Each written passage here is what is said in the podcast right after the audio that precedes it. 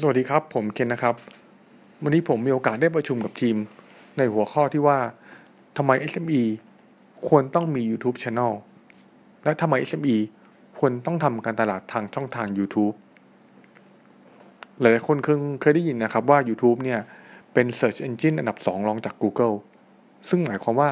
คนใช้ YouTube เยอะมากในแต่ละวันวันหนึ่งหลายๆชั่วโมงใช้ในหลากหลายกิจกรรมทาง YouTube ตั้งแต่ฟังเพลงดูหนัง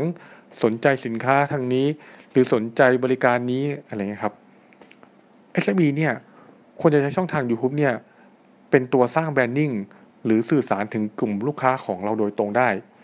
โดยที่สามารถแข่งขันกับแบรนด์ใหญ่ๆได้นะครับในสมัยก่อนถ้า เอส เอ็ม อี ต้องการทำงานตลาดเนี่ยจะต้องผ่านช่องทางทางโทรทัศน์วิทยุหนังสือพิมพ์นิตยสารหรืออะไรก็ตามที่ต้องเสียเงินค่อนข้างสูงครับแต่ปัจจุบันเนี่ยทาง YouTube Channel เนี่ย เอส เอ็ม อี สามารถทำการตลาดได้โดยที่ราคาถูกจริงๆการอัปโหลด YouTube พวกเนี้ยมันไม่มีค่าใช้จ่ายแต่ว่าเราจะต้องมีค่าใช้จ่ายในการที่จะจัดเตรียม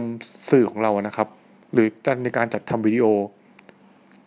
ถ้า เอส เอ็ม อี ไหนเนี่ยมีงบไม่เยอะมากก็อาจจะใช้แค่กล้องของเราอัดอัปโหลดขึ้นทาง YouTube ได้เลย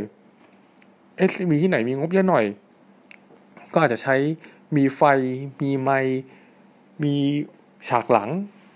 หรือไปถ่ายทำนอกสถานที่นะครับหรือใครต้องการทำเป็นโปรดักชันเลยก็ได้ทำเป็นเรื่องเวลาเหมือนหนังหรือโฆษณาเลยแล้วอัดแล้วก็อัปโหลดผ่านทางช่องทาง YouTube ของเรารูปแบบในการทำไอ้วิดีโอพวกนี้มีหลากหลายรูปแบบที่ผมเรียนไปว่าใช้กล้องอัดก็ได้หรือบางคนเนี่ยอยากทำเป็นแอนิเมชันก็ไปจ้างทางแอนิเมชันเนี่ยมาตัดต่อใส่กราฟิกให้ดูน่ารักผสมกับคนจริงหรืออาจจะทำเป็นสกรีนช็อตคนที่ขายพวกซอฟต์แวร์หรือของที่ต้องใช้คอมพิวเตอร์สามารถใช้สกรีนช็อตได้โดยที่เราอธิบายวิธีการใช้งานของเราผ่านทางนี้โดยที่ผสมกับสื่ออื่นด้วยเพื่อให้คนฟังเนี่ยเห็นภาพได้มากขึ้นนะครับสิ่งต่างๆที่ผมบอกไปเนี่ยมันเป็นโอกาสของ เอส เอ็ม อี เลยครับเอส เอ็ม อี สามารถใช้ YouTube นี่แหละในการทำตลาดเลย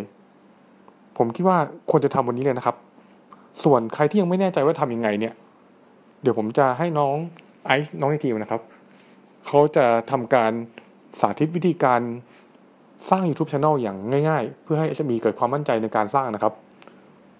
ก็อันนี้จะใช้วิธีการเทคนิค Screen Recording นะครับ